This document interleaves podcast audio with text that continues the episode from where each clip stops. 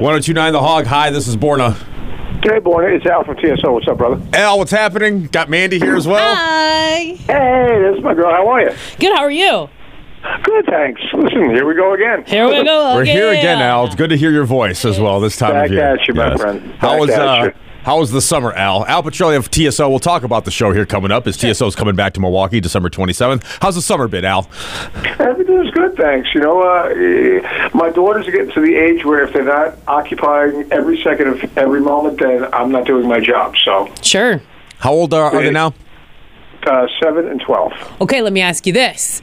On Yes, the ma'am. heels of the Taylor Swift Eras tour, one, did you take them to it? Or two, will you be taking them to the cinematic Eras tour that is coming on October Uh, 13th? in answer to your first question, uh, my wife went to get tickets to go see Taylor at MetLife Stadium in New Jersey, Yeah. and she couldn't get anything like within like half a mile of the stage, and it was still eight hundred dollars a seat, so she opted against it. Yep, yep. mhm, that sounds Comma, correct. She bought tickets to the uh, the theatrical presentation, which go. is uh, coming up soon. Yeah. Now, do your daughters go to you and say, Dad, you're in music. Taylor Swift plays music. Don't you know her? Can't you get us in?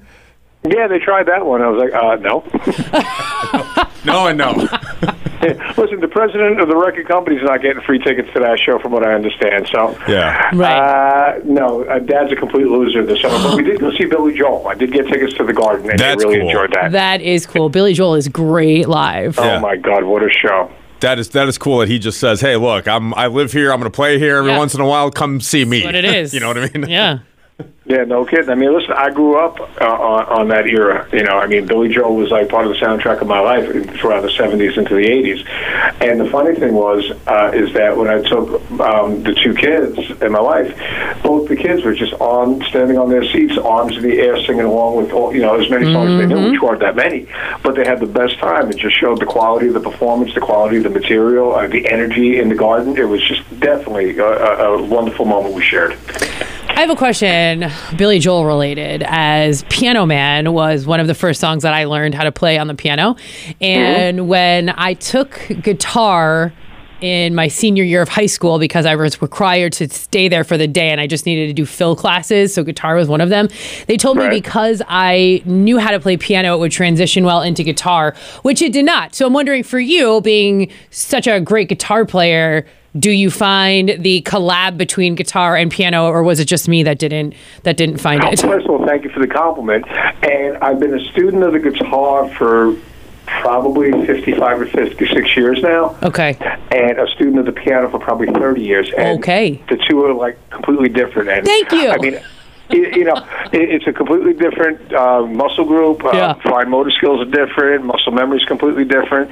Uh, certain advantages to the piano over the guitar, certain advantages to the guitar over the piano. But I find both of them a royal pain in the neck. Okay. Happy we agree. They're not easy. Yeah, nor, that's it. yeah. nor should it be easy. Right. Well, I just couldn't easy. find, you know, the way, and they were like, "Oh, the piano's a string instrument too," and I was like, "Mm, "No." So Yeah, happy no. we're on the same board with. Was the guitar the first thing you were drawn to then, Al, as a as a young a young lad, a young Al Pitrelli? Young- That was the first. What, what was it that gra- that gravitated you towards the instrument? The Beatles on Ed Sullivan at 64. yeah, Yeah. that'll do it. I I mean, yeah. I, my mom snapped a picture, and I have it somewhere in the house, and I'm pretty sure my wife put it on her phone. But it's me in my TD pajamas with my grandfather's acoustic guitar post that legendary performance, and that was it for me. You That's know? adorable. Oh, Wow, I'd love to see I that mean, picture. That's Al. a really cute origin story. Yeah. Because we all had footy pajamas, I think, we at one point. or did, but I didn't I look nearly as cool. What was the Beatles? The first Beatles song? Do you remember that you you wanted to learn? You learned? Oh God! Uh, what did they, whatever they did on that that show, um, uh, "She Loves You," I guess may have been the song. Yeah. That that But. I remember the first time I heard Norwegian Wood. I was like, yeah, okay. Or um, in my life, I, I remember there was just something about these songs that they were singing songs and they were coming through, you know, the radio in my dad's Pontiac. But there was something deeper about them that, you know, at the time I didn't understand why. And you know, as I get older and I maintain or still understood the music, something between the melody, the lyric, and the chords, and and the, the performance is timeless. And uh, you know, going back to what we talked about just before with Billy Joel, or even with Paul O'Neill's work and his writings in TSO, there's something very special about you know an art form uh, that is created out of a sheer love of the art, nothing else.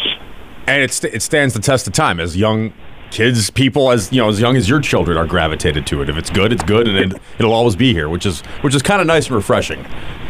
It is. It really is. I mean, you're talking about things that you know that came out of nowhere and just shook America by the core. You know, like again, the Beatles changed the world. Never mind, you know, musically, but in every which way possible. And uh, you, you know, every so often you stumble upon something like that, and here we are, like all these years later, and it's still important, and the songs are still brand new. I was just sitting down the other day trying to figure out how to play Blackbird the correct way on the acoustic guitar. You know, and I'm listening to McCartney do it. You know, 50 something years ago, maybe 60 years ago, and it's just absolutely breathtaking to listen to the man play that song.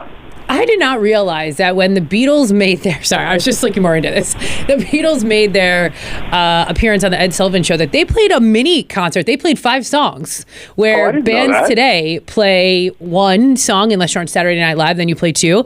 They played "All My Loving," "Till There Was You," "She Loves You," "I Saw Her Standing There," and "I Want to Hold Your Hand." There you go. That's a pretty good set, huh? That's a great set. That was God. woo, that'll do it. I mean, I the Beatles obviously are so legendary and iconic, and to have that kind of story, I think you got to do something with that photo and put it out there because that's I, I think that's real cool. It is really cool. And It's kind of funny because, you know, you talk about 60 years ago, 59 years ago, whatever it was, and who would have thunk? You know, I mean, my parents thought it was adorable that I was strumming my grandpa's guitar mm-hmm. until, like, you know, I think I was, I don't know, in eighth grade and I wasn't letting go of the thing, and then the fight started. So, oops. Sure, sure. Have your daughters picked up on, on music? Have they caught the caught the bug at all? Uh, both of them have sat down with me at the piano, and I, you know, I have like uh, little animal stickers on every key. So cat is the, you know, the C, and dog is for D, and elephant on. So you know, we'll just talk about hitting the animals and combining the animals to make chords, and you know, they like it. Some days, some days they don't.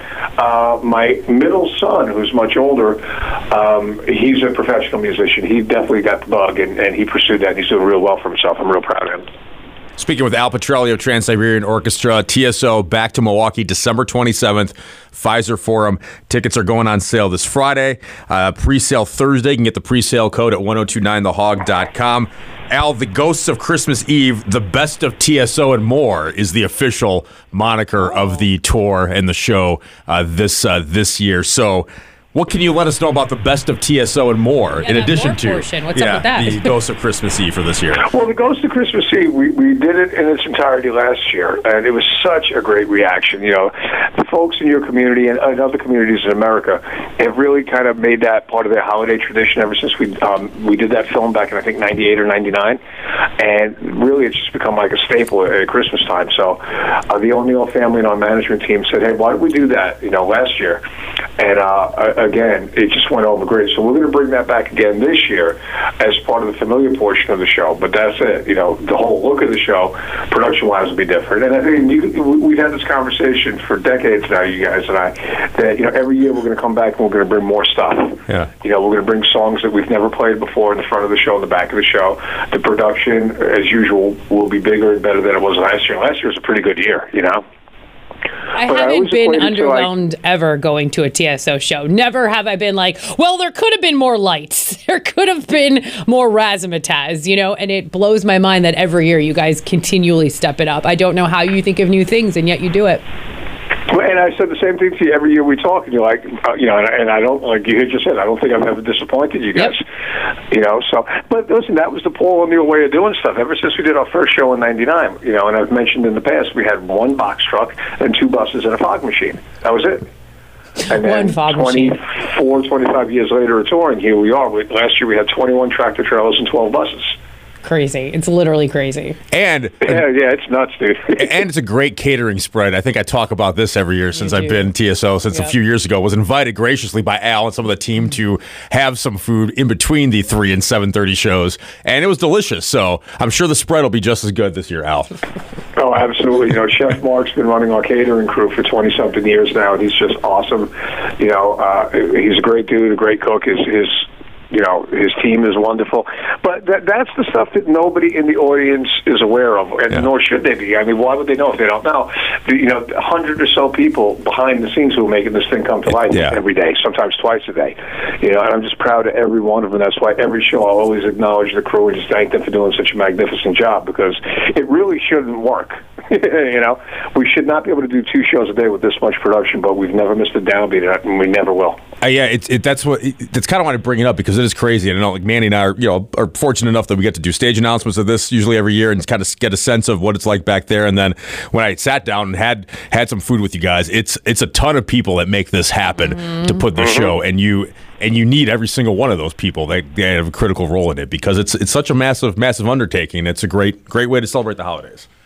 You know, listen, I appreciate you saying it because you know you guys see how many shows in your life, and you know I always like talk to you because you're genuinely excited about us coming back through town you know, and it's just a really fantastic relationship we've all developed, and it's a wonderful tradition, you know, for me, for you, for everybody in the audience, for yeah, all the folks that work there, you know. I mm-hmm. mean, there's a young lady who's been security guard in the backstage hallway for like 20 years, Jeannie, that you know we swapped phone numbers years ago, and she'll text me, oh, you know, everybody's excited for you guys to come back, mm-hmm. you know. Sure. Those are the kind of relationships that have been developed because of Paul O'Neill, and I'm very grateful for all of them. And you also develop a relationship with every community that you're in because of the charitable aspect that is with every show, which I think is great that you guys do that and that you do it so so well. You know, it, it's nice to have that community give back to every town you go to. Well, I appreciate you saying that. I mean, listen, you guys have put, helped put us on the map, you know, and and it was paramount to Paul O'Neill from the jump and his family as well, his wife and his daughter, to give back, you know, to make a change, you know. So every ticket that gets sold, a dollar, you know, from the person who's buying a ticket is actually putting that dollar back into their own community, you know. And a dollar doesn't seem like a lot, but we sold 18 million tickets, give or take, in the last 20 something years. And if you, you know, if a dollar for every one of those tickets goes back, that's a lot of money. Mm-hmm. And I'm just so proud to be part of an organization that doesn't talk about giving back; they actually do give back. Trans Siberian Orchestra, The Hog presents TSO. December 27th, Fiserv Forum. All the ticket information at 1029thehog.com. Tickets on sale Friday. You can get the early jump on Thursday with the pre sale code. Limited uh, supply of $39 tickets, which is great value Ooh. to see TSO if you oh, jump yeah. on that here pretty early. Al, uh, really looking forward to seeing you in person. I'm sure we'll talk at least one more time oh, between yeah. now and the show, but uh, we'll definitely see you on December 27th for sure. I can't wait, brother. Listen, both of you guys, thanks so much for everything. Love and respect always. And uh, I can't wait to talk again. And it's going to be a wonderful year. So I'll see you then. You got it. Al Pitrelli, Trans Siberian Orchestra, 1029 The Hog.